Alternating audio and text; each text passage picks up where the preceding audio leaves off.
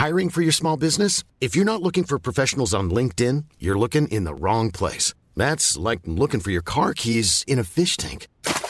LinkedIn helps you hire professionals you can't find anywhere else, even those who aren't actively searching for a new job but might be open to the perfect role. In a given month, over 70% of LinkedIn users don't even visit other leading job sites. So start looking in the right place. With LinkedIn, you can hire professionals like a professional. Post your free job on linkedin.com slash people today.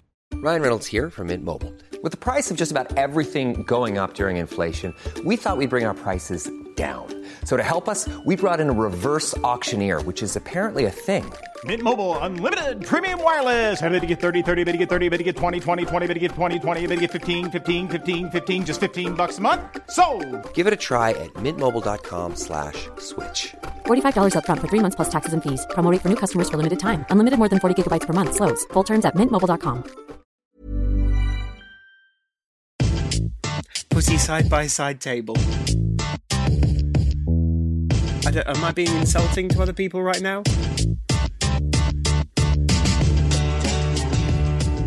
Welcome back to TF3, recorded on a Monday night. There are three people here. Sadly, Adam is still away, but that'll be remedied in about five weeks. Uh, Dave O'Brien, how was your weekend?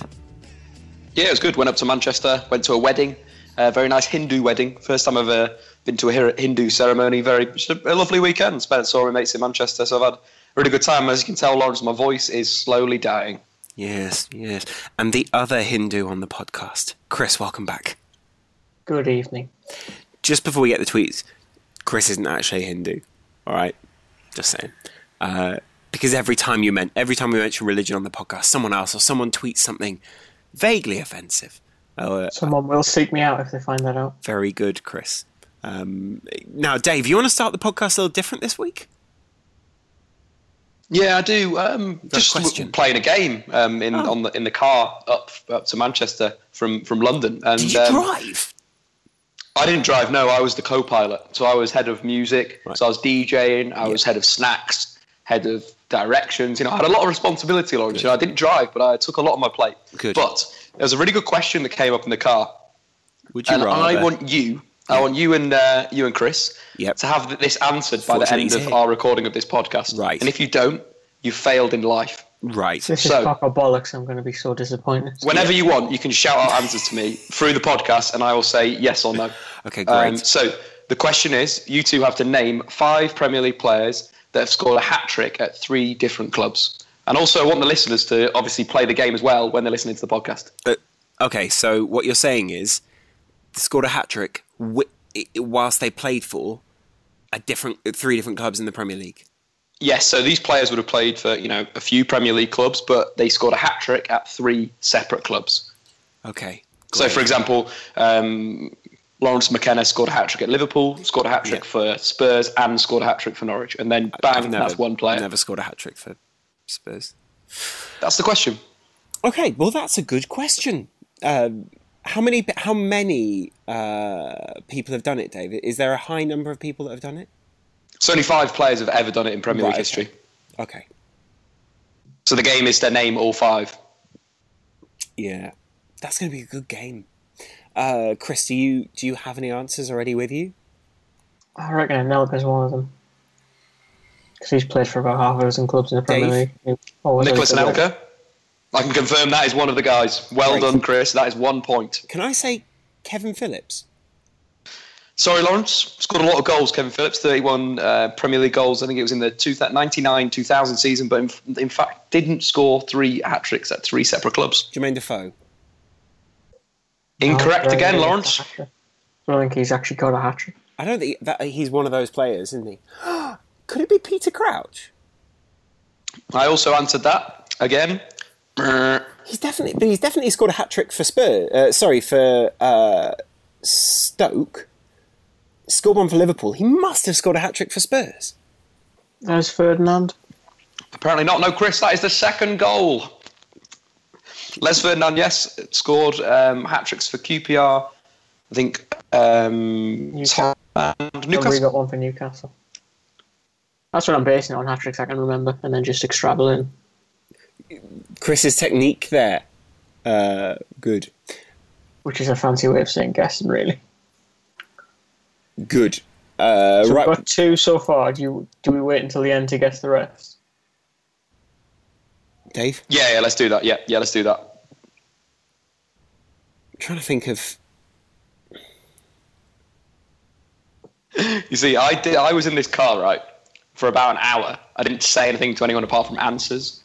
Names like James Morrison appeared out of nowhere. I knew that James Morrison hadn't scored three hat tricks, but it's one of those players that just got stuck in my head, and I had to say it just to get it out of my system. But that is just. Um, surely that is just a normal conversation with Rain Man, Dave. Correct. So wait, who have we got so far? Anelka. So far, we've got. Anelka and Les Ferdinand. Anelka and Les Ferdinand. Okay. Right. Well, that will carry on for the rest of the podcast. Let's start off with Les's, uh, one of Les's. I was going to upset Kris then. One of Les's favourite clubs. Uh, Spurs played Liverpool on the weekend. It was one all in the end. Uh, Kris, uh, Liverpool's tactics made made them look dominant, dominant in this one. Uh, but I'm not sure they're as dominant as people are sort of portraying it. No, I thought the game ebbed and flowed pretty evenly across the full 90 minutes. I think think what we saw was a team in Liverpool that can certainly play one style, but to to draw a comparison with UFC, they play in a similar way, I would argue, to the way Conor McGregor fights. It's quite very much on the front foot. It's it's quick. It's almost suffocating at times. The problem comes for both instances when McGregor goes to the later rounds and when Liverpool get kind of into the later stages of the game because both inevitably tire.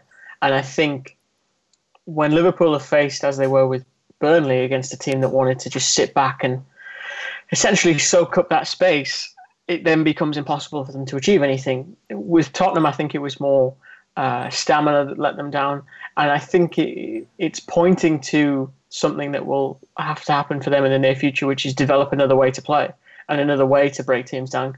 Because at the minute, I think they're slightly too over reliant, or they're slightly over reliant, excuse me, on on this one style that has, has got them such results. Yeah, that does worry me. Uh, are, you, are you talking about Liverpool or Spurs by this point, Kris?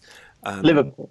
yeah, Liverpool do look a little one-dimensional. I agree. There are elements of dimension uh, that Liverpool need to enhance, Uh, and Klopp has bought players who are trying to make them a little more three-dimensional.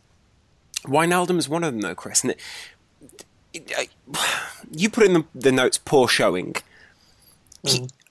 I don't know yet whether his, his role is prominent enough for Liverpool. I see him doing things and think that's good. I don't know if it sort of offers enough, or if he's one of if if he's what you consider almost a piano carrier at Liverpool. But that's kind of the problem. Is I, I, I don't think he's dynamic enough for, for twenty five million pounds. That that's my concern with him if I'm a Liverpool fan. And the bizarre thing is, so so Jurgen Klopp buys him and then puts him in central midfield.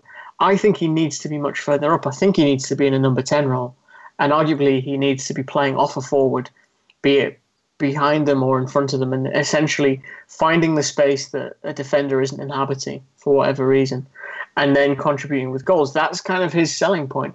So to bring him in and put him in central midfield, when I would argue he doesn't have a great range of passing, he's not someone that can actually be quite, uh, what's the word I'm looking here, penetrative with his passing either. That is a, a very bizarre situation for me, and one that I haven't really um, understood when I've watched Liverpool this season. It's a bit of an unusual one because Klopp has got Emre Can on the bench. Uh, although you know at, at times he's injured uh, or sort of not up to full health, uh, then he starts three players who clearly they are they fit into what Klopp wants to do, or at least they understand Dave what Klopp wants to do, and so that's why they seem to be in this position. Henderson, Lallana, and then obviously Wijnaldum, and it, it, that sort of goes ahead of actually being able to execute really well. I think they're all too similar. Like, there's no variation in that midfield. Oh, It's- come on, it's there's, like there the- is variation in those players, but There- There's not. They're, they're similar players. They're similar energetic central midfielders. If you play them in central midfield, if you play yeah, but them Lallana, up, Lallana's you can do a lot passing is good. I mean, Lallana's passing is is a good range of passing. He can carry the ball well. Henderson's outball always seems to be decline, uh, wh- wh- which is frustrating. Um, and okay, let, us let's compare compare it to, to one of Jurgen Klopp's better midfields. You know, Sebastian Kehl, Gundogan, and Mario Götze. They had clearly defined roles. There was a holder, there was someone that was going to control the play in central midfield, and there was someone that was going to get into the final third and drift and, and create goals and create chances. Name me those. Name me those three roles in the Liverpool midfield. I think that's the problem. It's too hazy. There's too many lines, and I think that Klopp may tr- be trying to be a bit more fluid to try and break these deeper oppositions down. But ultimately, it would be better if he was a little bit more structured in the way that he gives roles I, and well, how he constructs I, his midfield. I mean, yeah, I do think that's you're right in saying that. I, I was going to basically say it doesn't seem it seems a lot more fluid in that front six. I want to say, uh, what also becomes a front eight when you add the two fullbacks in, um, and that's maybe what is restricting Liverpool at times is maybe the lack of structure. Um, I think as well, though, if you look at the summer for Liverpool, they wanted uh, Piotr Zielinski, the uh, Udinese midfielder who was at Empoli last season. To me, looking at things now with a little bit of, of hindsight, I sense that he was the premier target and that was who they really wanted because he does, and for Empoli last season, did tend to get the ball deeper and then either drive with it or pass it on. And the fact they couldn't get him then makes me think they went out and tried to buy Wijnaldum, thinking he could do the same thing. And well, I think but then Mane does do that quite well for the Liverpool team. Um, he stretches. I don't think he's someone he's someone that can dribble. Definitely, I wouldn't call him a central midfielder though, and I think yeah, definitely. You're although, much better off putting him in the final third on his shoulder, where he can make a best use of that pace over a short distance. Uh, yeah, although I also think uh, with uh, with Mane, he he did that very well against Arsenal um, and was sort of allowed that freedom of the role, if you like. Um, anyway, Liverpool with a few problems there, and uh, ultimately, though, it may have been a little unlucky. Maybe another day Liverpool would have been 2 0 up, and Spurs would have only scored the one, or maybe Spurs would have come back and won 3 uh, 2. At the same time, Adam Lallana has covered uh, the most ground this season. 12.5k covered in a game, which, especially in his new position, sort of shows how hard he's working. And there was, there is some really interesting running from Lallana shape wise. He's not just running straight lines on the pitch consistently just to sort of make up ground, if you like. He is running uh, diagonals, which make him quite interesting too.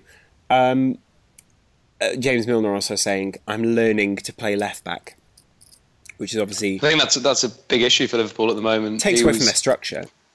Very, very poor defensively. Kept making the same mistakes of getting drawn into watching the ball, not watching his man, and being unaware. The goal that, that Spurs scored, yes, um, Eric Dier was offside, but Milner never has him. Milner doesn't know where he is, doesn't know what he's doing, and um, if you if you watch Spurs, you know how much their their fullbacks or you know their, their wing backs in quotation marks get forward. You know Danny Rose, who scored the goal, and um, before his injury, Kyle Walker, and then Eric Dier. They do get forward, and uh, as a team playing them, you need to be aware that they'll they'll go forward and they'll make the runs in behind from those wide areas as everyone else drifts in. And I think that was a little bit, from Liverpool's perspective, it was a little bit naive in, in a sense. And Milner never had a grasp of Eric Dier, which is, again, Eric Dier isn't isn't Ronaldinho, isn't Lionel Messi. He's a he's a defender. He's a defensive midfielder. And if you're you're struggling to to, to mark or to, to cover that man, you've got a bit of an issue. I, just, I don't understand how it's not been addressed. Padre, uh, Rodriguez from uh, Wolfsburg would fit Liverpool down to a T. How Jurgen Klopp plays his fullbacks, defensively sound, really good from set pieces, aggressive. Every time I've seen him play live, he's been absolutely fantastic. Been the best player on the pitch. I've seen him twice. Once for Wolfsburg against Hertha Berlin, once for Switzerland against Albania. Both times best player on the pitch. I don't understand why they just haven't gone out and got a left back because it is a big issue. It's Reino can't play there. Milner's struggling. It's uh, I, I, I, I can't. I don't know what's going through the, the, the minds at Liverpool at the moment. There's got to be a reason why, because otherwise they, they would have, like you say, Dave, they would have just gone out and gone for one of these guys. And there is no doubt that one of these guys, as the target, would have wanted to play for Jurgen Klopp at, at Liverpool. I mean, there's got to be some sort of tempting uh, bait there. Uh, on the other side of that, uh, let's go over to Spurs. Uh, obviously, Vorm did very well. Uh, Spurs saw it high and long when uh, Kyle Walker went off, and it was quite interesting. Uh, Pochettino sort of saying they meant to do that, uh, which was, I mean, it was almost mimicking a little bit what uh, Pep did at Bayern. To, against Bayern Munich, yeah, yeah to, to, take out the press, uh, right? Yeah, basically, yeah, which was interesting. Um, and then obviously, I don't actually think Liverpool's penalty was a penalty. I think it was a free kick just outside the box, but put Liverpool ahead. Uh, and there they were. Uh, and then obviously uh, down the other end, uh, Spurs still having problems putting chances away. Kane should we talk for just a second about Kane looking like yeah. the Euros, Kris? Yeah, I think we have to remember though with with him, he's he's always struggled at the start of the season for, for Spurs. He's you tended to get going sort of close to the the winter period. Um, so I I don't think there's any reason to have a massive concern right now. I think that may be part of the reason they bought Vincent Janssen in the first place was sure. to to relieve some of that pressure. Janssen, and I forget if I if I said it last week. Janssen concerns me slightly because just some of the chances he's missing and the way he's approaching them. I just can't help but think he's going to have a difficult season. And unfortunately, the Premier League, we have a little bit of a habit of essentially deeming players not good enough if they have a, a poor start to, to life in England. Uh, that does sort of come in the territory of being one of those uh, leagues where people say, we're the best in the world, you've got to cut it here. Um, and actually not being the best in the world and actually just cutting off your own nose, nose to spite your face, you vain bastards. Um, vain, did anyone? I've Kane's got a captain armband, right, for Spurs. Can the club choose what armband a captain has, or is that an assigned armband? Anyone I think you, you, it's different for different clubs. I think like Barcelona have got a certain, you know, the, the Catalan flag. Um, I think there's certain sponsors that sponsor some captain's armbands. But yeah, I think it's just a club orientated thing. So then Harry Kane and the club have picked that they will have an armband which says captain on it. Yeah, apparently so. He needs to know what he is, Lawrence. Yeah, Harry, you're the captain today. How am I supposed to know? Well, look at your arm, mate. Brilliant. Okay, fantastic. Be, be that out on the pitch, yeah? Eh, we'll see. Uh, Liverpool play Leicester next. Hmm. They got their first win off uh, of the season over Swansea, guys. Guys, Leicester Leicester for the title now, Dave. I don't think so. Um, I think they'll they'll do okay, um, but there's there's still certain certain issues. They showed a lot more um, determination and, and, aggression in the game. Jamie Vardy was back to his best of running behind and hitting it first time. Took his goal very well. Drink water. Uh, but better. it's it's still you know I think the quality of the Premier League has gone up and Leicester haven't improved in that manner and and um, they, they'll, they'll do fine, but they're, they're not going to be challenging 100%. Kris, that's part of it, isn't it? Is that, especially against Swansea, uh, another side who, you know, they're not treading water, but they're certainly trying to stay at a, a, similar level. This is maybe not the best litmus test to see where Leicester are going to finish this season. Um, at 2 1 in the end, though, you know, Leicester get their win. They did. I thought Swansea were quite poor. Um, I, have said already, I think they're going to struggle this season. I think Gillin or whoever, whoever has sanctioned the deals has let a lot of reliable players go from from Swansea, and I think that will really come back to bite them. I can understand why they wanted to sanction a deal for Ayew in particular because 20.5 million yes. is a huge sum of money, even in the context of this summer, and a big profit. It is a, a massive profit. I think letting him, Gomis, albeit Gomis was misfiring, and Ashley Williams, who I think is the most important one, go in the same summer that's a good portion of your spine that's gone, and you have to fix it quickly. And when I look at the, the centre back pairing that lined up for them on Saturday against Leicester, I think it was Fernandez and Amat. They just they looked like they had a, a mistake in the pair of them every time Leicester came forward, and I have yet to be convinced by them watching them this season. Mm. Um, so the the crumb of comfort, I guess, is there's only a few games in. I, I still don't see it changing drastically for Swansea. I think they'll be much closer to the bottom than the the top half. Shame, real shame. Uh, let's move on to Chelsea Burnley. Chelsea three, Burnley nil. Hazard's freedom out there, Kris. Yeah, I think one of the things that um, Jose Mourinho kind of got wrong when he was at Chelsea towards the end there was he he tried to change the way Eden Hazard plays and who he is as a player by making him defend, making him track back, and I guess making him that complete player in inverted commas. I, I don't think you do that with someone like Hazard. I think you have to give him the freedom, and that's something that Conte's done. He's, he's essentially put him on the halfway line and, and just told him to wait for the ball. And I think it was Sean Dyche said it on Saturday that um, Chelsea are essentially a back five, a front five, and N'Golo Kante covering every inch that's left. And I think that's a, a, very brilliant way to put it because it is true. He will free up opportunities and relieve players like Hazard from their defensive responsibilities, Kante. Mm.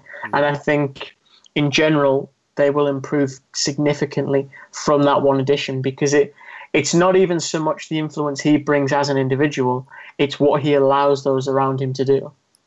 I kind of massively disagree with with Kante's position at Chelsea, though. He's not, for me, he's not defensive midfielder. The best Robbie thing with Fowler. Kante is the one that you. Robbie Fowler. Incorrect, Laurence, I'm Yeah. afraid.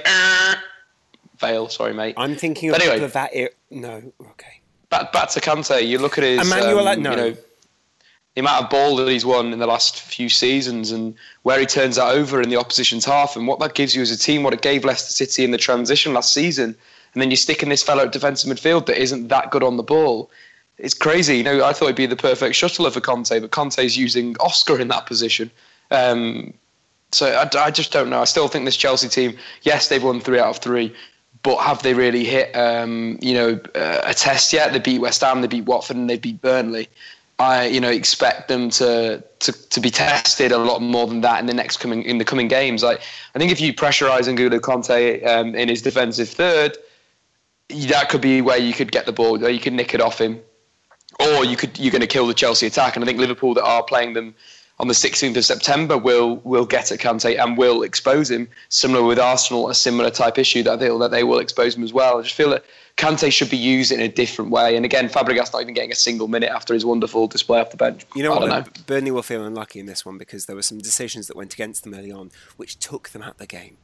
Uh, but ultimately, they went on. Why does everyone talk about Hazard, but no one talk about Willian?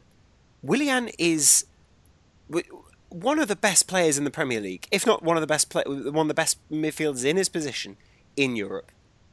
I disagree. I think he's a bit inconsistent. I feel that he has spells of like six games where he'll be really good. but then he will drop off. You know, we saw last season he started the season flying and then didn't get an assist or no, didn't get wasn't involved in a goal in like half of the year. So then he came back into it at the end. So I think yeah, in terms of top players, you've got to be more consistent than that. Unfortunately, Good point. Now, speaking of being inconsistent, uh, it's time to go to Palace, Super Palace, uh, uh, where they drew one all with Bournemouth. Kris, Bournemouth are going to feel really, really angry that in the end uh, Palace came back. But Pardew's still done, isn't he? I still think they'll struggle. I I think the point they earned here kind of papers over cracks. The Very much. And but Pardew was cock of the walk afterwards, wasn't he? yeah, he look, he's someone that that takes all the credit when things go right and takes none of the blame when things go wrong. That's just kind of the person he is. I think Yeah, Adam. he spent a lot of money this summer on attacking players, so things have to click. Otherwise, I think he's he's done for. As much as Steve Parish seems to like him, I, I, I think the fact they've won two of twenty-two in 2016 tells you enough of how their their year has been. It's been atrocious, and I think there reaches a point with him where because he is very heavily rooted in being a motivator, that stops to have an impact or stops having an impact, excuse me. And you look at the way he handled Mile Jedinak's departure, departure, things like that. It all kind of builds up and, and almost creates this ball of negativity that I think makes a, a huge division between him and his players to the point where they just don't want to play for him anymore. And uh, I think that's what we're, we're witnessing now at Palace. It's a team that is a little bit one dimensional. Um, you can tell how they're going to try and attack you. And I think things may pick up if they can build a little bit of fluency with Benteke and the wide players. And I'm not sure of that happening, though. I don't think that's guaranteed. Dave, Chris Sutton. sorry, Laurence, that is also incorrect. God damn it! I th- it's going to be people of that generation because I can't think of anyone else that's been between three clubs. Yakubu. Ding ding ding ding ding ding ding. Number three to Kris Heneage. Teddy Got one for Sheringham. Blackburn, I think. One for Portsmouth. And I think Oh, he's come back. It's three one. one to go, guys. One to go. Is it another player? Teddy Sheringham's on there. Yeah. Is it another mm. player who's The played? last one's niches. Is it I another? that was gonna be- yeah. Is it another player who's played for United up front? Laurence, I can't answer any questions about this, mate. It's It's not. not part of the game. D- was It's not 20 part- questions, mate. All right, cool. I, I'm gonna, I'm gonna bloody go for it, Dave. Was it Andy Cole? No. No, it wasn't. I also said Andy Cole when I was playing the game, Laurence. I think he got two.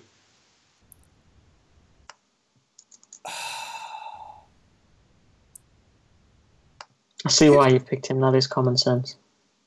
It was just I, I instantly, as soon as I thought of Sheringham, I obviously thought of Cole. Uh, God knows why those two hated each other, right?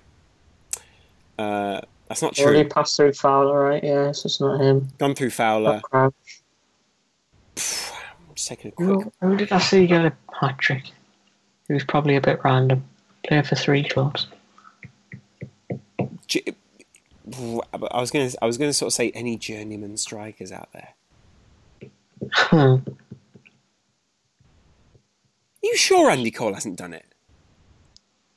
Well, according to the person that set the question for me, Andy Cole Oh, hadn't done it. fu- right, I'm googling that Andy Cole hat tricks. You're not allowed to Google things, Orange, because Yep. it's cheating. Yeah, but that's because I think you're fucking wrong, Dave. Kevin Campbell. Oh, good. And that's it. That's the game. So the five players to score a hat trick at three separate Premier League clubs were Teddy Sheringham, Yakubu, Nicholas Anelka, Kevin Campbell, and Les Ferdinand. Who scored Tremendous. all-time hat tricks? You telling me that Andy Cole has not scored? Andy Cole. How am I supposed Nope. to look? How am I supposed to find out? Cole. Well, this is great podcasting, isn't it? Uh, whilst we're whilst we're doing that, uh, yeah. Uh, what about the Wolf money, uh, Kris? Uh, Palace. I don't think the bid's derisory. F- 15 million, it's, it's maybe not a huge sum in the context of the sums that are being spent elsewhere this summer. Yeah. But if you look at his production, it's it's not better than Townsend's, who went for 13.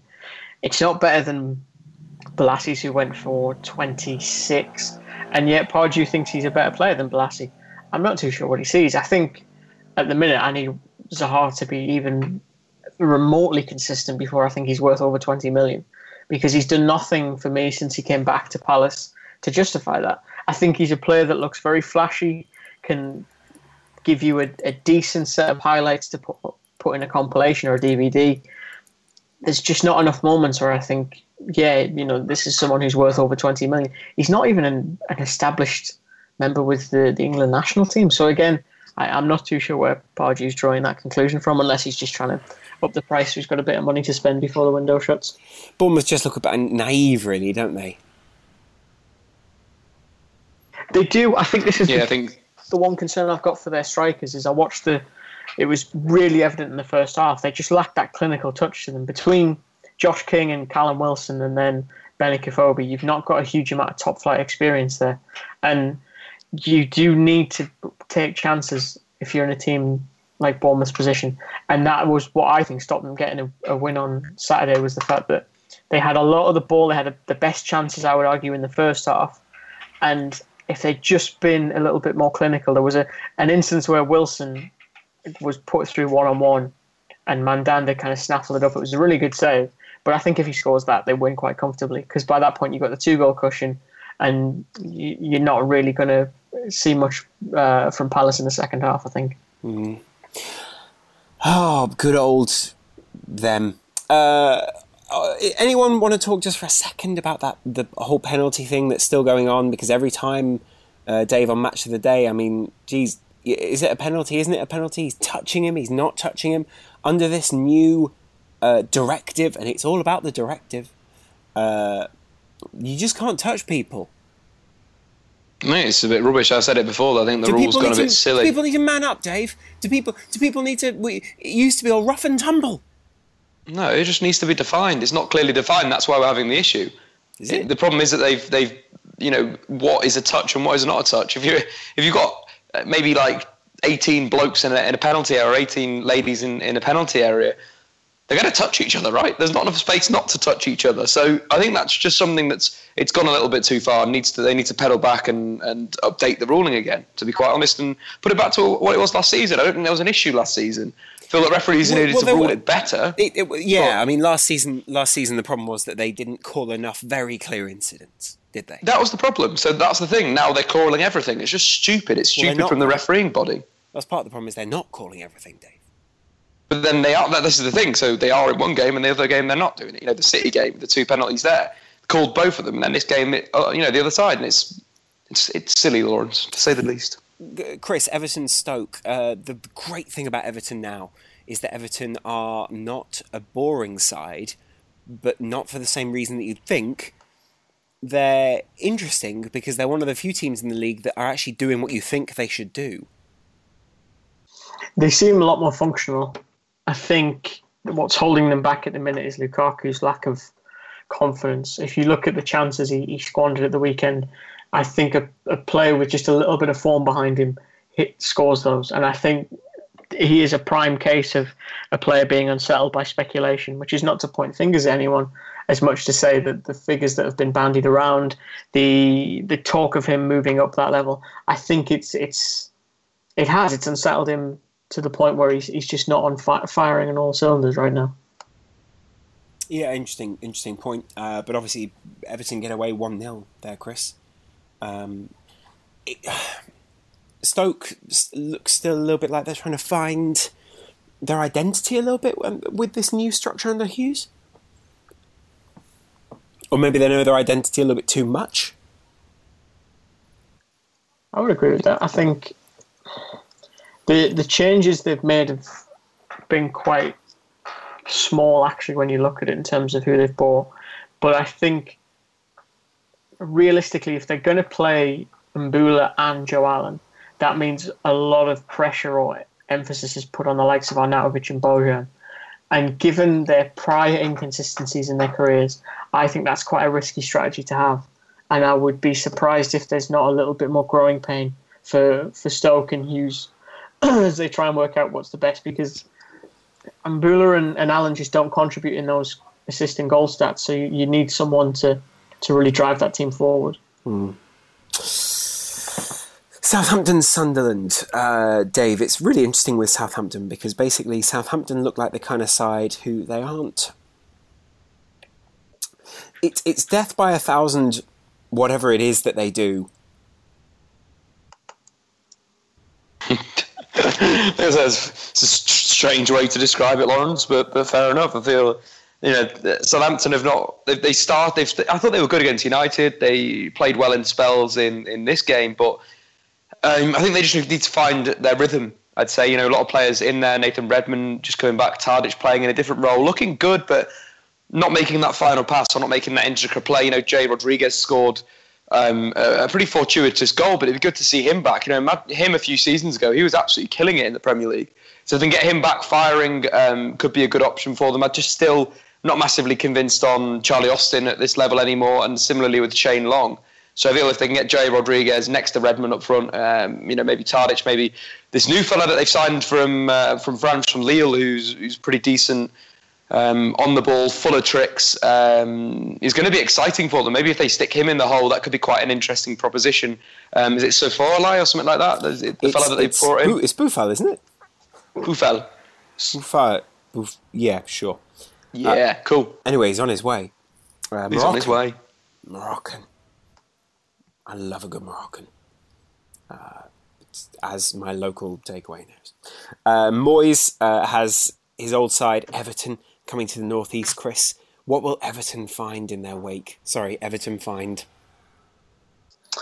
I think they will find a team that, in some ways, has, has definitely improved from from last season, but in other ways is still haunted by the same ghost. So the Southampton game was a prime example of that. In fact, I think he played out almost identically to the way it did for them last season. They they took the lead quite late on, having been very disciplined, very organised, very resolute.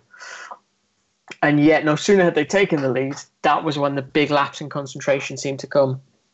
And it, it unfortunately fell to Jordan Pickford, who got himself caught under the ball from a, a fairly innocuous shot by Jay Rodriguez.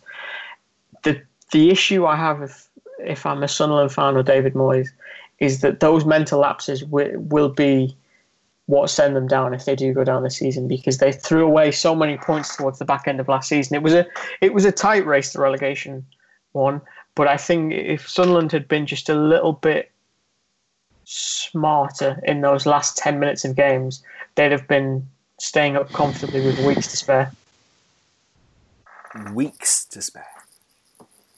Hmm. Yes.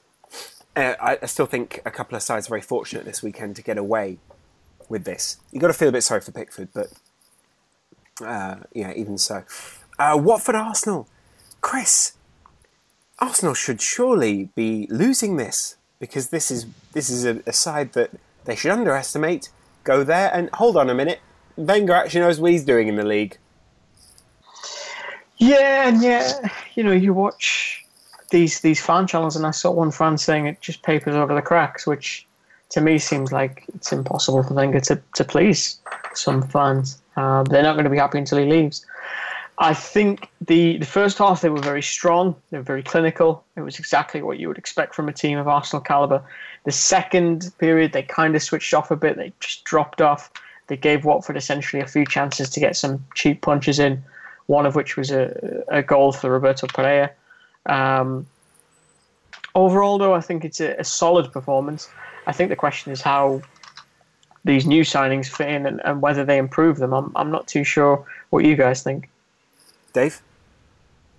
Um, I quite like Lucas uh, Perez. He's been doing it for the last what two seasons in in La Liga. Um, is he the answer to all their problems? Probably not. Will he be a good player? Yeah, I think he will be. I think he, he'll come and he'll do what Arsenal need. You know, players that can play in that final third, create goals and and, and score goals. He's, he's technically a very good player. Sort of carried this Deportivo team uh, on his on his shoulders in a way. So I feel he'll be a, he'll be a pretty decent signing for me. Hmm. Uh, Xhaka, Kris, having a good game. Mm. Well, they're probably allowed to in that with that against that Watford midfield, right? Yeah, the fir- the first half his, his passing was was good. I think.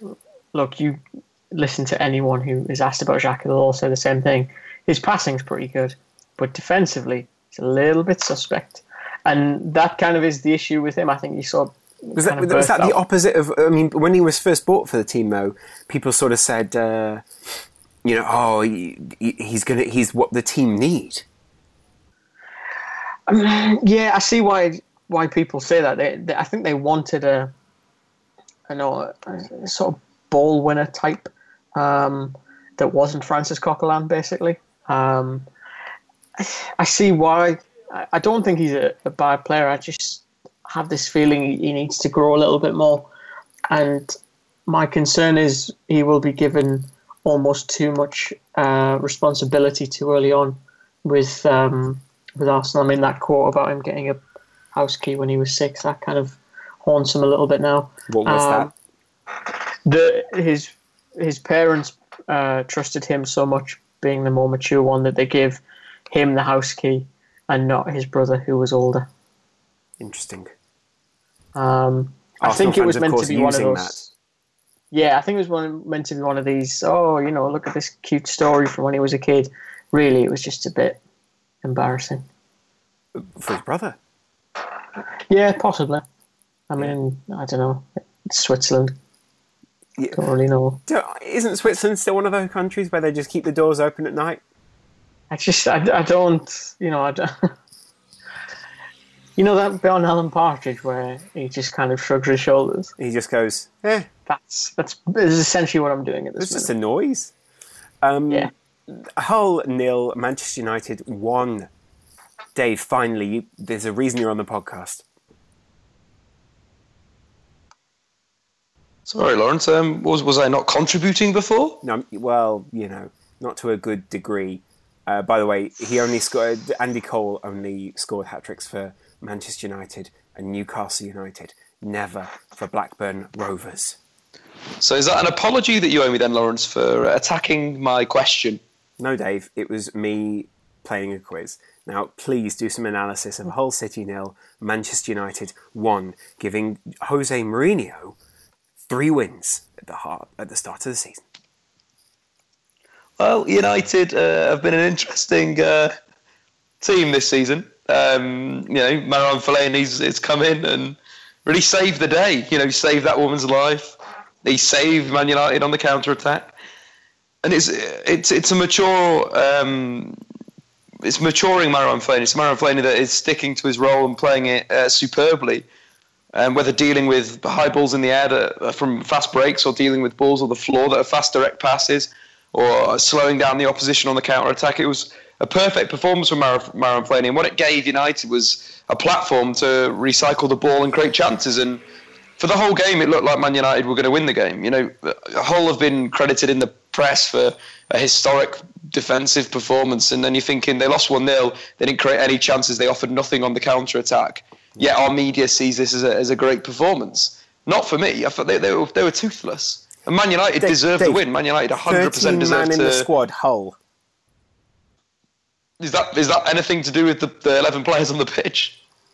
Well, yes, it means that they can't rotate them around. It means that these. Yeah, but that's not that, that's, that's not the, the pl- I, I don't know. It's, it's they're building this strange mentality, but I think players that, that look good for United. Strange? Rashford, of course, scored the goal, but he was very bright. Maybe he has a future playing number ten behind Zlatan Ibrahimovic or ahead of Zlatan Ibrahimovic if they, if they want to switch around because he has something that Wayne Rooney doesn't offer, and that is you know driving a driving force in the final third, picking up the ball and taking people on, making things happen. Whether it's getting a shot, a goal, getting a, a cross from a wide area, but it was just a completely different performance from Wayne Rooney that again struggled in the first half, struggled massively, but then came up trump. So it, it's so difficult to judge Wayne Rooney this season because it seems like every time that he's had a terrible game, like he's been absolutely rubbish, he, he's not contributing to much. He'll do something like that. He'll keep his head. Like it was quite old school Manchester United in a way where United battered a team into submission and eventually got the breakthrough from getting the ball wide and getting it into the penalty area. Very simple. Um, was another sort of subplot of that is you know Paul Pogba and Luke Shaw taking pot shots from outside the area. You know, it shows the, the difference in composure between a 30 year old Wayne Rooney who gets into that area and slows it down, puts the ball in, and then those two young players that obviously are young and, and, and do need to make these mistakes, but they need to understand they are mistakes. That when you're in a situation where you're pressing and you've pressed for 90 minutes, the opposition is going to be tired if they've just been defending for 90 minutes. So take your time, get the ball wide, get it into the penalty area, and, and you will score a goal and you will win the game.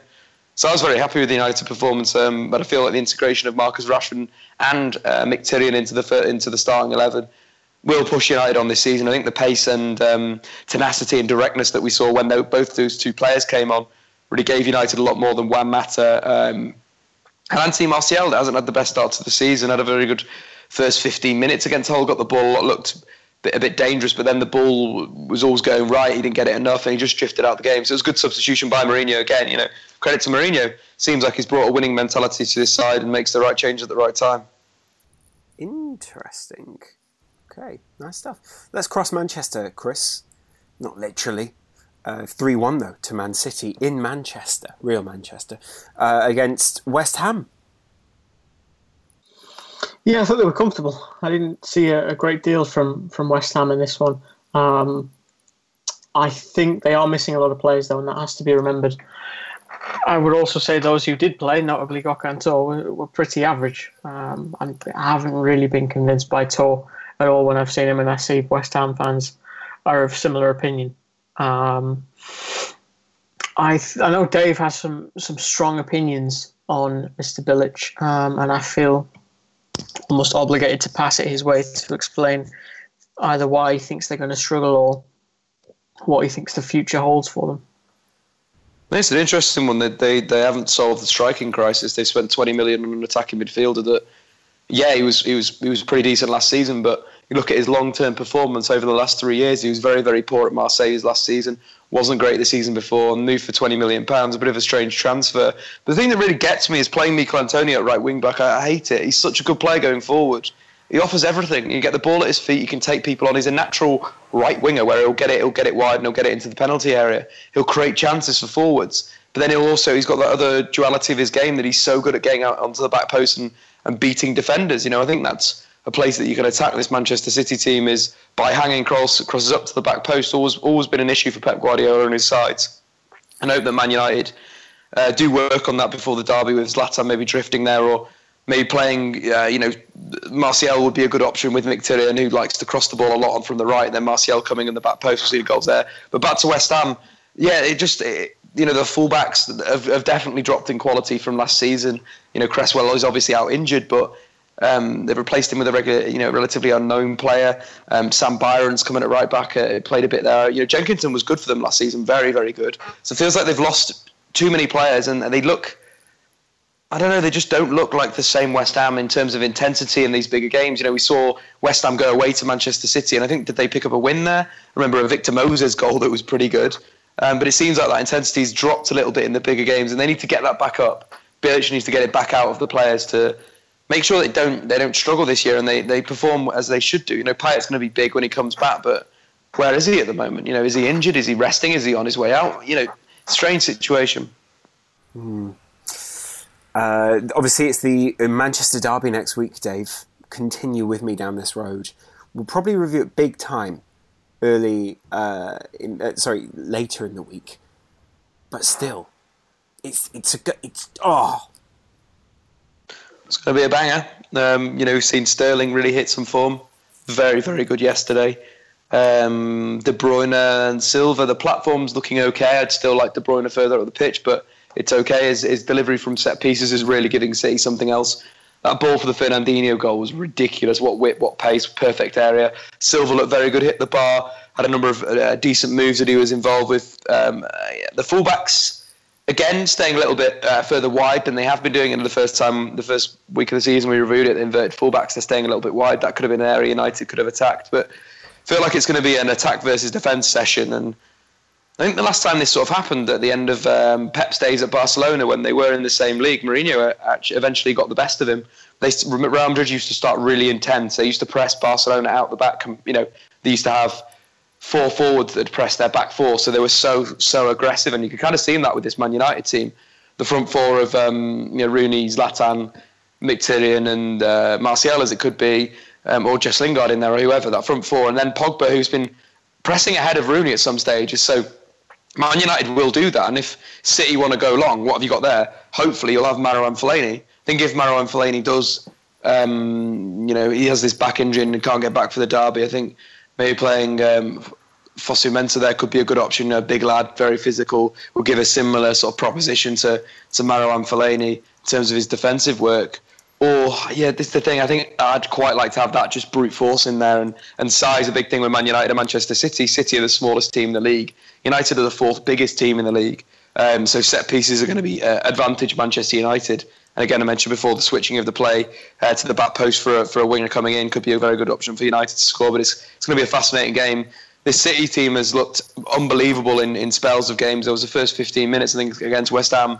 West Ham just couldn't get near them they were playing the quick passes, the quick triangles, and I think that first Sterling goal was a, a Guardiola goal where you're playing a fullback or a, a, wide winger in behind and cutting the ball back for a finish. That is what Pep Guardiola did at Barcelona so well. He tried to get that by Bayern Munich, and again now it's at Manchester City. So it's going to be a lot of different aspects of this game where it's going to be a big test for a lot of the players. Big test, big test for uh, Pep as well. Uh, Pep yet to have an extremely challenging game for, for Man City. Uh, this next one could be it. Uh, people resurfacing certain quotes uh, when you enjoy your job, you keep your hair, uh, or something along those lines from Jose Mourinho. Apparently, he legitimately said that a few years ago and then intimated that Pep doesn't enjoy his job and therefore doesn't keep his hair. Hmm. Uh, maybe Thomas Gravesen really hated his job. Explains a lot about Tony Pulis. Uh, which is a really good transition to West Brom nil, Middlesbrough nil. Kris, new owners in town. Pulis is, you know. Still a very basic football manager, basically. Um, I just don't enjoy watching his teams play. I think he's he's very simple. He's very basic. There's there's not a huge amount of complexity to the way his teams play, and, and I completely understand why West Brom fans are, are eager for him to leave. Do, do you think that's going to be what the? I mean, essentially, it, it sort of goes a bit like this: uh, new owners come in, new owners want to impress fans, new owners do what fans want, new owners get rid of manager. Uh, Clock ticking, worth putting money down on Pulis going. I see what you I see what you mean. I, I just think that his dismissal from there has been coming for a while, and his ability to just keep them in the league is just not something to aspire to. It's really not. I think it, it sort of depends on what the new owners think at this point. You know, is this new season going to be, a, you know, a massive statement, or is it going to be we need to wait and see what happens and then move forward? Right. I think, I think that. Uh, mentality was fine maybe 15 years ago when you weren't able to, to compete in the way you can now in the transfer market. Yeah, I, th- I think as it stands today, it's it is literally just not kind of acceptable for want of a, a better phrase. It, you have to aspire to more, and I think his ability to waste money doesn't help the situation either. Uh, similar to Stoke, basically. Before. Yeah, basically, it's it's much like Pardew in that sense. I guess it follows a, a similar narrative, a similar trajectory of, of lots of decent money buys that just don't pan out, and a, a style of football that's that's very mm, I don't know melancholic or ap- apathy inspiring. Is it a little bit different to uh, him though, Kris, in the sense that P- Pulis doesn't seem the same kind of character uh, as Pardew? No, I, I will give you that. I think uh, he is a different character to to Pardew. Quite literally. Um, I, I don't. I don't think that should earn him any different treatment though, because they're they're both uh, simple tacticians, but in very different ways. Interesting because there are times. I mean, suppose there are times where they play relatively. There are exciting moments. I guess there is. There is also something, Kris, about keeping your club in the top twenty in the country.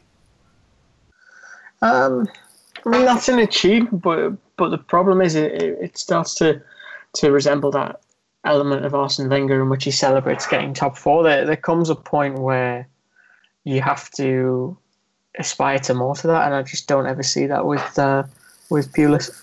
Well, do you think that's part of the problem, though, Kris? Is that uh, you know uh, maybe with the diversity in the league, that diversity is key in any league, right?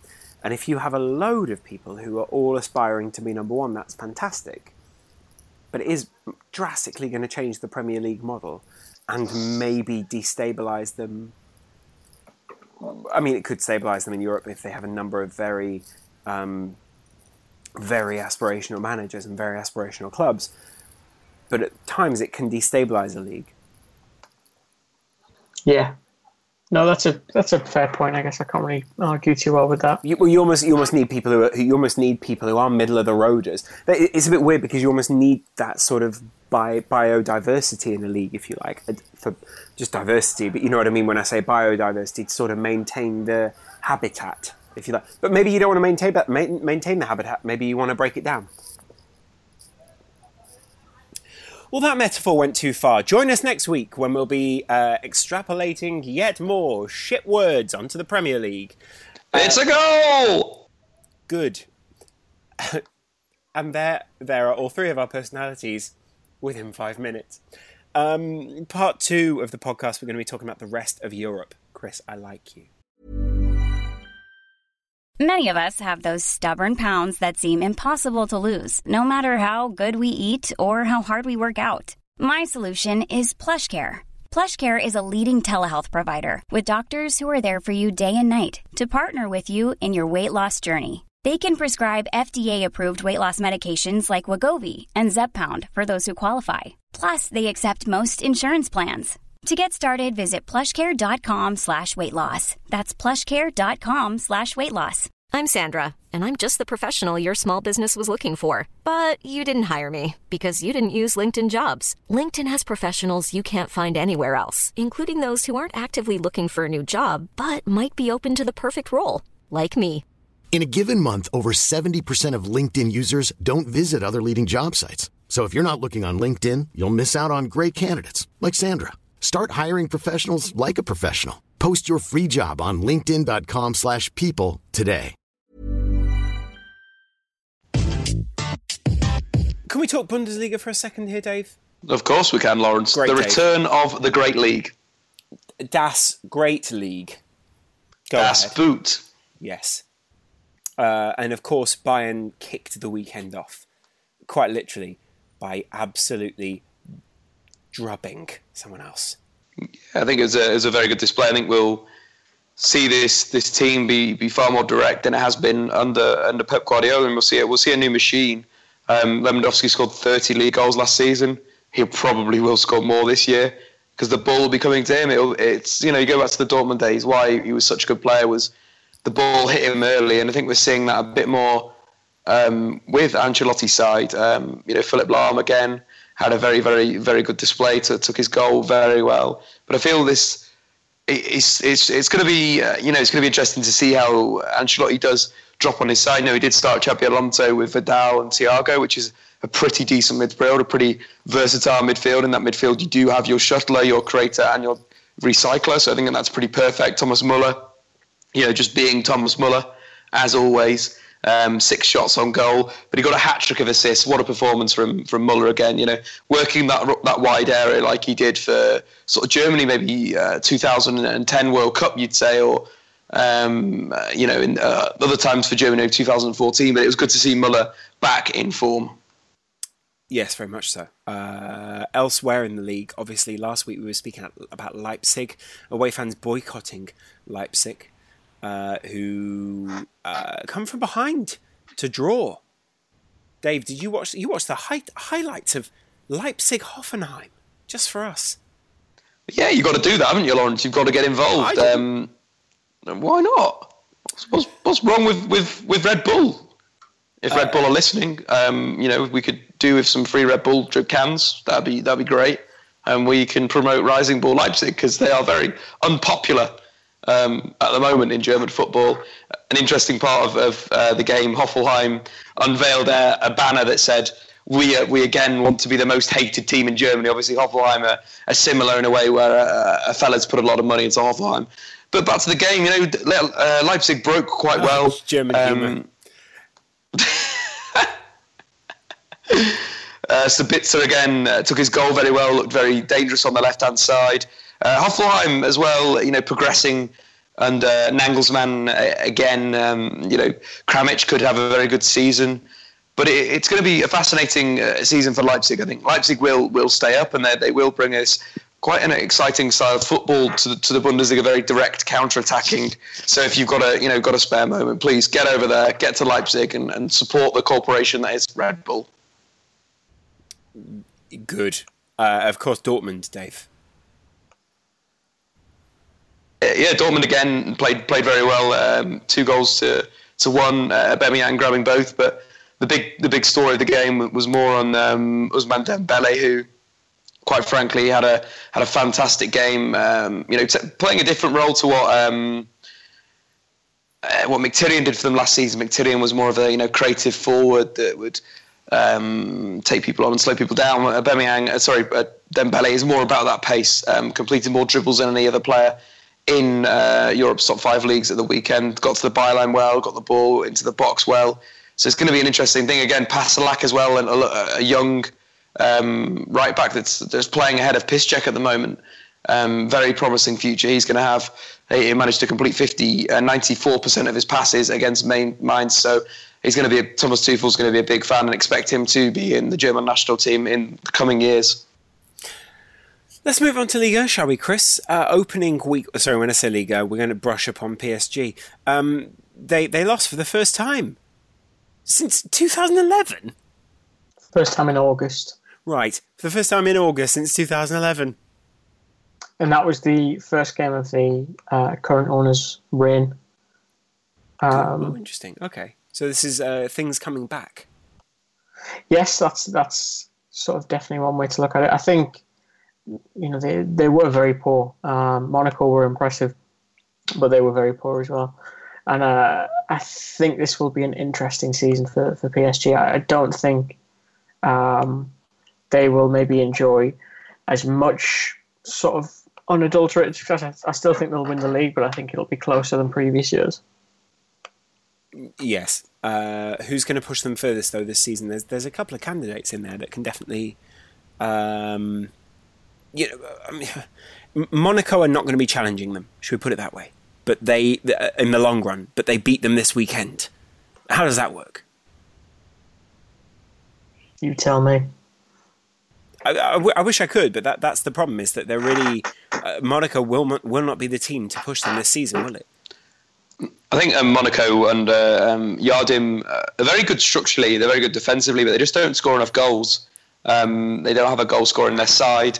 With Falcao obviously out injured, but they, do, you know, they, they can beat the likes of PSG. They they could go on a cup run, um, but they just don't have that quality week in week out to score loads of goals. I'm a big fan of Bernardo, Silva. Uh, João Mario's good for for uh, Fabinho. Sorry, has been excellent in central midfield. uh, for them as well. So uh, yeah, they've got a number of good players, but they're more of a defensive side than an offensive side. And I think that's over a consistent league season. It's not going to win you the title. Yeah, good point. Is it going to be Lyon that will push them further this season?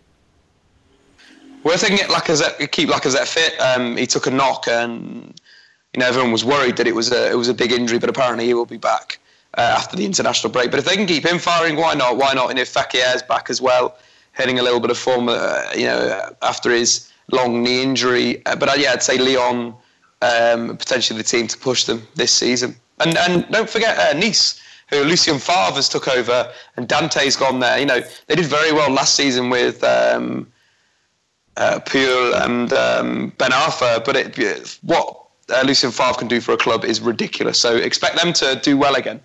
That'd be nice. Uh, Serie A, Kris, the hottest mess in Europe, and indeed the hottest mess of the hottest mess is indeed the hot mess of hell, Milan. Yeah, they were. Uh, They're a hot mess. Mess. Mm. Um, Romagnoli, who has been been linked with um, Chelsea, I think. Yep. Um, he conceded an own goal that he attempted to bat out of the goal with his arm. Um, Brilliant. He essentially was running back to his own goal, tried to, I think, stop the ball, um, but his momentum carried him on. And as he saw it trickling into his net, dived forward and tried to smack the ball away like a volleyball.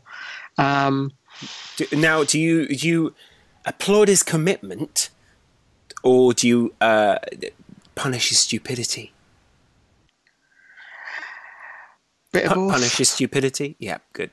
Um, I think, again, Milan, for all the talk of the Chinese investment, still have a lot of things they need to fix. Um, they seem light years away from, from winning Serie A or even getting back into Europe, which is a, a sad thing to say Yeah. um, for a club so historic. So I'll be watching them, hoping they manage to get it together and and that sort of thing. But I'd be amazed if they do this season.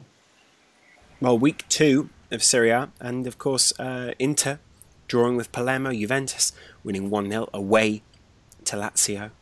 Uh, Udinese again, the 2 0 win over Empoli, and of course, Torino beating Bologna 5 1.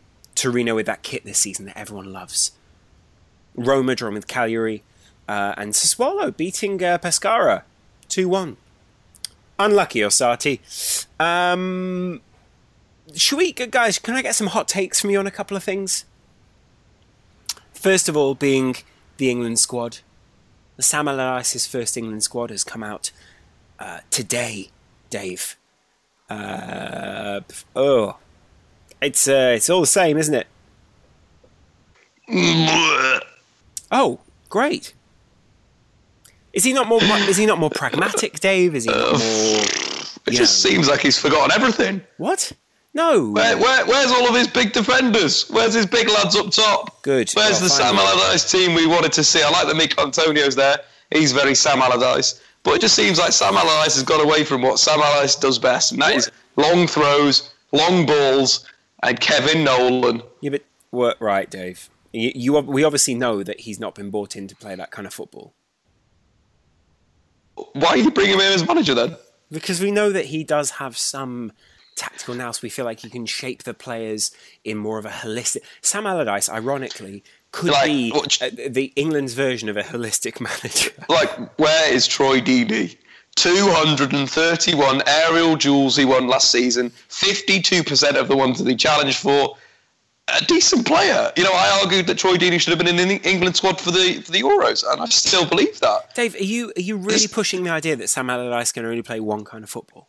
No, I'm pushing the idea that Sam Allardyce can play a, a certain style of football very well, and going away from that as England manager would be a massive mistake in what he's doing. Yeah, but that's the same as saying that Roy Hodgson can play one style very well, and therefore he should play that style. That's not true, is it? But if he'd stick to the, the way that he set his Fulham side up in that Europa League run, They don't England have probably would have done better. We don't have Dempsey. Yeah, but the, the, it's the, that Fulham side wasn't about one player. That was about the structure of the team. That's why they went so far. They defended well. They broke well. Dempsey. He could have done that, but he didn't. Dempsey. Well, we had you know we've got Wayne Rooney, Laurence. Yeah, you're right. Yeah, no, my mistake. And we don't have an Ivan Campo here for uh, for, uh, Or, for or a JJ Okocha. That's the big problem. Well, we've got I think I think Troy, I think Troy Deeney can be the next JJ Okocha, in my personal opinion. interesting. Uh, Kris, what do you think of the squad, the construction? To some extent, I feel like uh, I, I, I don't really know the best way to analyze a squad. I don't even. Are we just wasting our breath? Yes, is the short answer. Great. Uh, uh, explain to me why, and then we can all be wiser and walk away from the situation. Because I could sit 12 selectors in a room and get them to write down the 23 players they want, and I would bet a sizable amount of money that they would not come out with the same 23 players. It is really a much muchness of a muchness. Sam Allardyce is no different to those that went before him or will go after him because they all operate within the same sphere of the profession, and thus there is very little uh, genuine innovation to be drawn from it. I think there's a Chomsky quote that follows that. Which goes roughly. Uh, there, there won't be any I- innovation because it's all within the same sphere. Yeah, let me see if I can pull it up. If I remember And right, I think um, are we right in saying that in previous weeks, familiarity breeds contempt, and therefore we have instant contempt for Sam? not instant contempt. Um, I don't have any contempt for him. I just don't think he's the sort of breath of fresh air, if you will, that, that people maybe painted them out as. Um, So yeah, the the smart way. This is the, the quote from Chomsky. The smart way to keep people passive and obedient is to strictly limit the spectrum of acceptable opinion, but allow very lively debate within that spectrum. Yes. Okay. Great. No, That is the England team. and that is, and, uh, but that is the th- sorry, that's the England squad. It's not necessarily the England team, is it? It's, it's, the debate surrounding everything England. The England squad captained by one and only Wayne Rooney. What? What do you think of that, Laurence? Uh, Confirmed by Sam Allardyce as of 13 minutes ago. what, what's Big Sam doing on a Sunday night at ten oh two? Uh, sorry, a Monday night at ten oh two. Uh, should have been Sunday. Uh, Monday night, ten oh two. Texting a journalist saying, "Yes, of course, here we go." Big Sam, don't give two shits what you think, Laurence. We should. I'm on one of the most influential podcasts in the North Norfolk area. It's a goal, striker. No, come on. I, I didn't say revert to type, Dave. I, I, I'm, I, mean, I don't really mind. I, don't- I don't really care about the England squad at this point, uh, and I think Kristen's just shown us why. Um, apparently, uh, there's going to be some interesting things happening in the next. Guys, can we discuss Raheem Sterling very quickly? I mean, Sterling. Sh- I mean, uh, the, this is what's going to be exciting. We don't really know the structure, like you have sort of alluded to, Dave, that Big Sam's going to play in. It could be really sort of buccaneering and exciting football. This could be his ultimate application to finish his, his career at Real Madrid or Barcelona. This is, this, was that all prelude about Sam Allardyce? Yes. you know, don't get me wrong, I do love Sam Allardyce, but um, I I- it's not going to be a buccaneering style. We're not going to get that from Sam Allardyce. Why we need to wake up and But- but- because he's not Sam Allardyce. Yeah, he doesn't. Dave, he plays to his has- strengths. Yeah, but Dave, yeah, but his team's strength is what he plays to. No, he, he plays to what he he plays a, a style of football that he knows how to get the best out of players in certain situations. You know, from his days at Bolton, where he used to play long balls and stand as attacking midfielders in certain positions, because statistically that was the best player position to put them on the pitch to, to win the second balls. Fair enough, but don't don't go, down the line of being we're going to be playing like Pep Guardiola's uh, Barcelona or, or like Pep Bayern or Pep's Manchester City. We're going to play like Sam Allardyce's Bolton. That's how we should play. Because quite frankly, that, at least that's a style, and at least that's something that the English fans might get behind. If we're going to be playing thirty thousand long balls up the pitch to to a target man that we haven't even got in the squad, I just yeah, it's a confusing one. I think Big Sam needs to go back to what he knows, and that is a certain style of play. That is playing the likes of Gary Cahill with Chris Smalling deep, protected by you know Eric Dier and someone else that's a beast. You know these are the, he needs to stick to what he knows because if he goes too far away from what he knows, that's the wrong reason to hire Sam Allardyce. And if that's the right, if that's what the FA have done, if they want them to have this sort of stylistic approach, then that they've made a massive, massive error getting Sam Allardyce. Danny Drinkwater's in the team, of course, and uh, Ross Barkley is not. Let us know what you think of the England squad, uh, the first England squad of the Sam Allardyce era. It's like Doctor Who, isn't it? Of the Sam Allardyce era. Um, anyone else doing well on fantasy football at the moment, guys? This weekend? Some No, big- just what I just wild carded. What does that mean?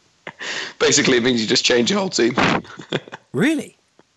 yeah, I've had a terrible few few uh, Weeks. few weeks, so I've um I've dropped the bomb, Laurence. And does a wild card just basically mean you can make as many transfers as you want?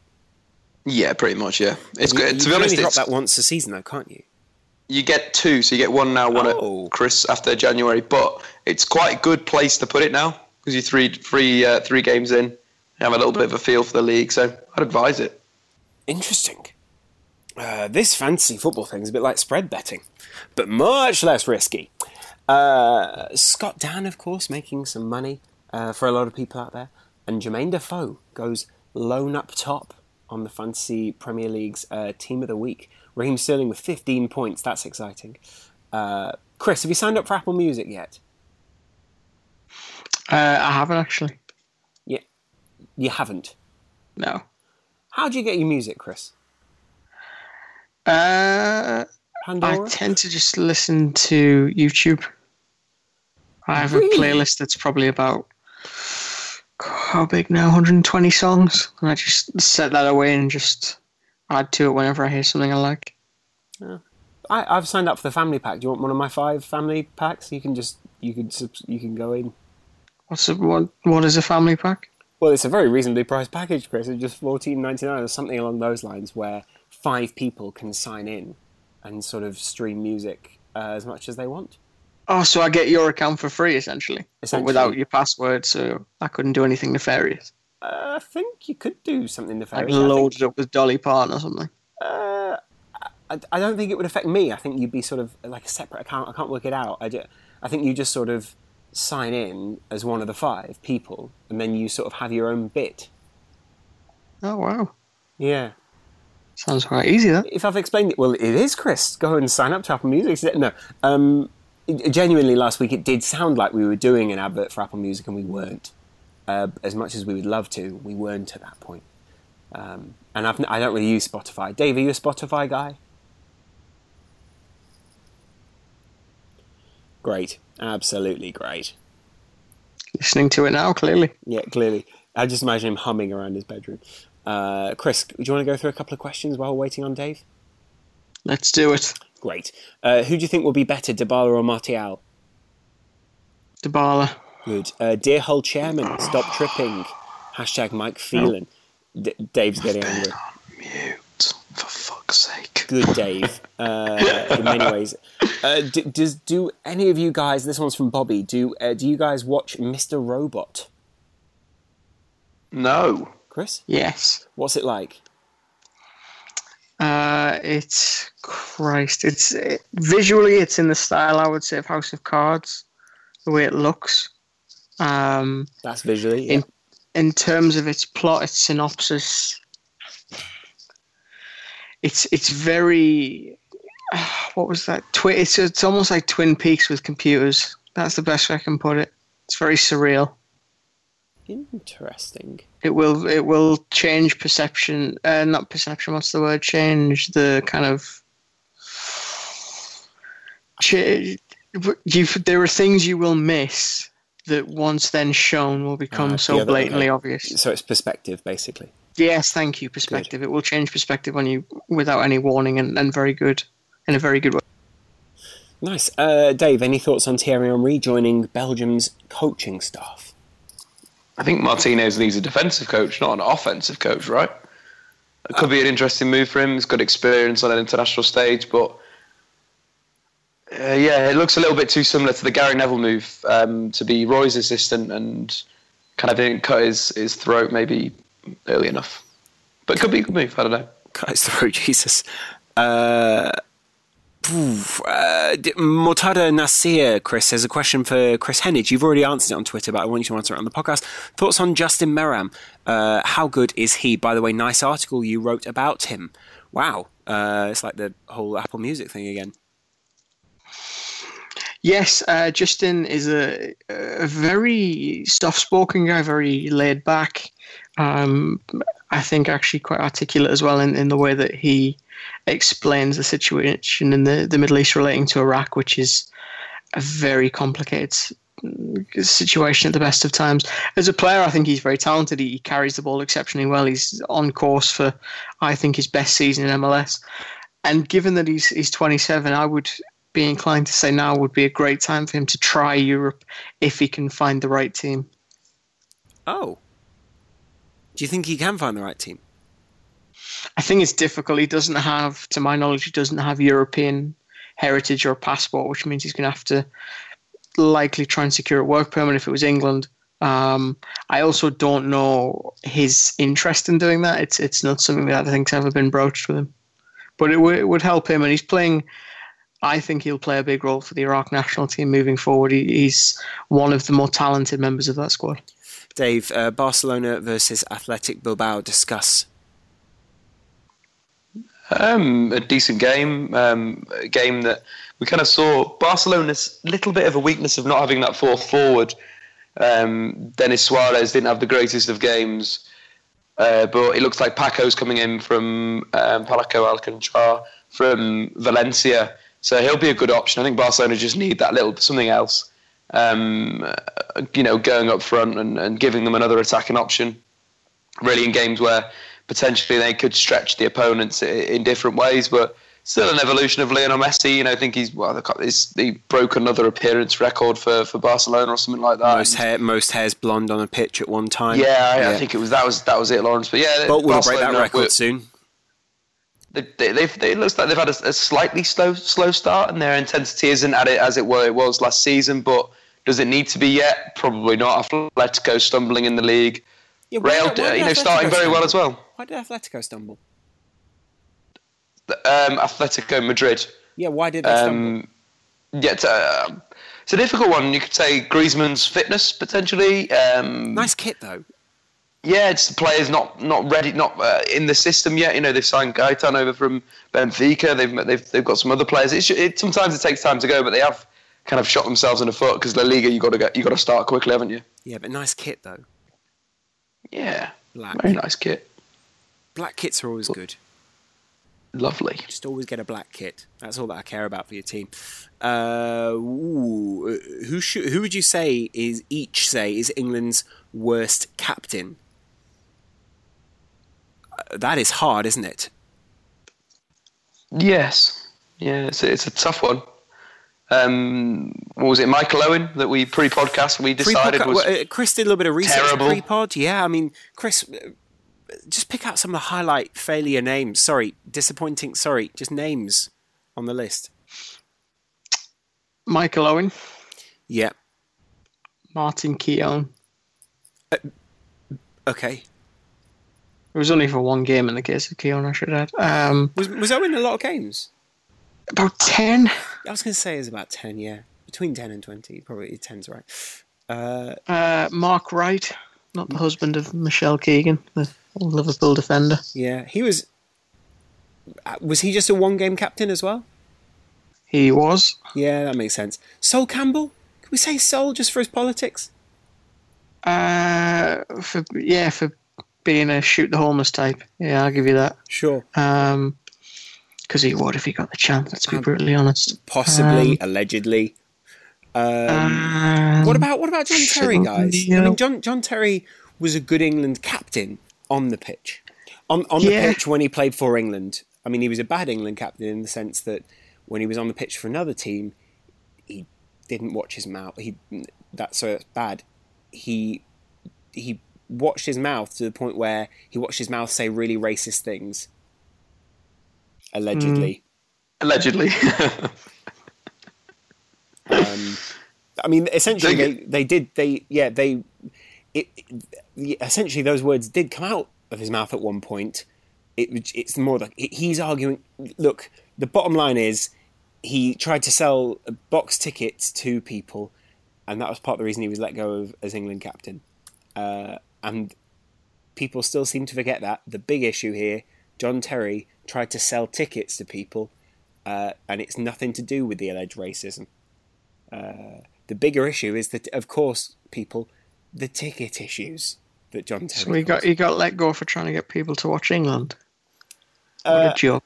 I think for This a country's discounted, gone mad. but I think for a discounted price though, Kris. No, this country's gone mad, mate. You are right. Yeah, Going down the shithole. yeah. Because That's what that smell is. it's cap. Yeah, I wonder what it was. Uh, for its, I think it's also it's just its captain's choice. Uh, yeah, I want to say there were huge tones of irony there, just in case anyone was thinking of tweeting in uh, and lambasting us about whether John Terry was racist slash a racist.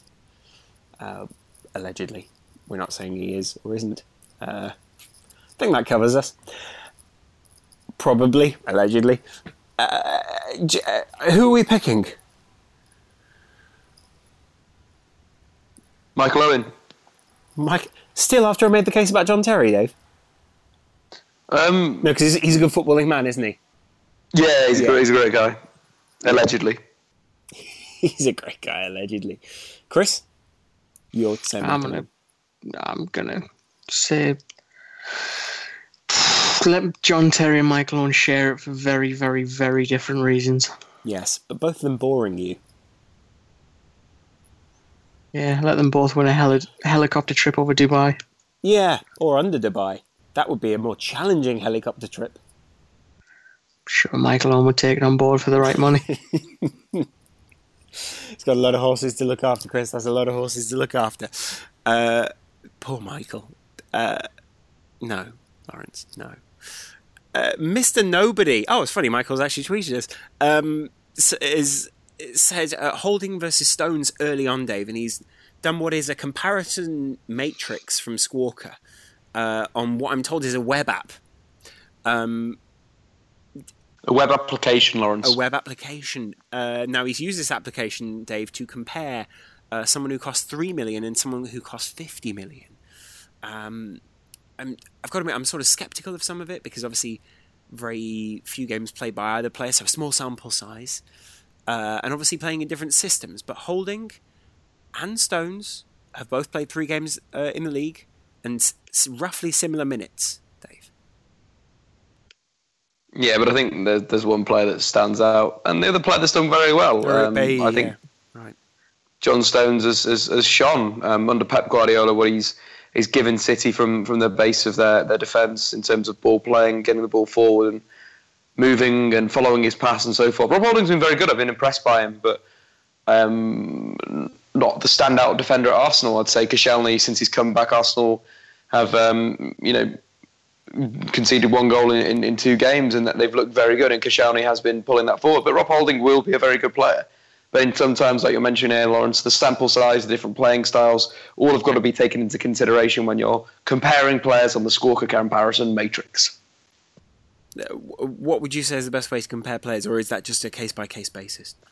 Use who's It's case by case. Excuse me, Kris. Unfucking believable. I'm not actually sure. I'm pretty sure as long as Dave doesn't say it, then we can get away with doing that on the podcast, allegedly. Uh, I've never used either website. That's actually not true. I've used Squawka a few times. I've never used Who Scored, though. Is it good, Kris? Uh, they haven't got a comparison matrix, I'll tell you that. Yeah. It's sort of, is it called like a, a putty side by side matrix? Anyway, let's move on. It's time to probably finish this week before we say any more libelous shit. Good to have you on the podcast, Dave. Thanks, man. Lauren stopped selling drugs to children. Uh, D A V E. That's what Squawker you knew. Dave. Oh, that's what you knew. Closing in on 8,000, fo- 18,000 followers, six away last time I checked. So make sure you s- subscribe, follow, whatever the- you do on that network for fun. You. Wow. And how many followers do you have on YouTube, Dave? How many subscribers do you have? Uh, a few. But, you know, that could always be improved. You know, if you fancy that, Dave Talks, hmm. DAV. DAV. Just dropping it in. T A L K S. That was a struggle on a Monday evening after being intoxicated for a bit of the weekend. Great. And speaking of someone who's here, uh, Kris, thanks for coming on. Cheers. Uh, really good to have you as always. People can go over and find him. K H E N E A G E Just rolls off the tongue. Good, and we'll see you again real soon on T. Oh wait, Wednesday, yeah, Wednesday or Thursday? No, Wednesday, guys. Can we do Wednesday?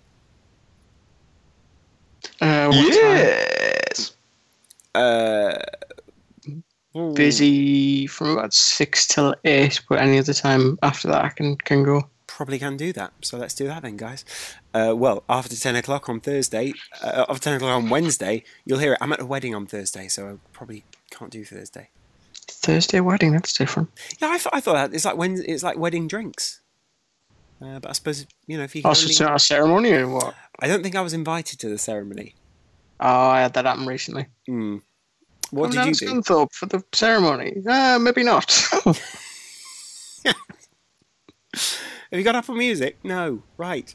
uh, you're not invited to the after party. We are invited to the after.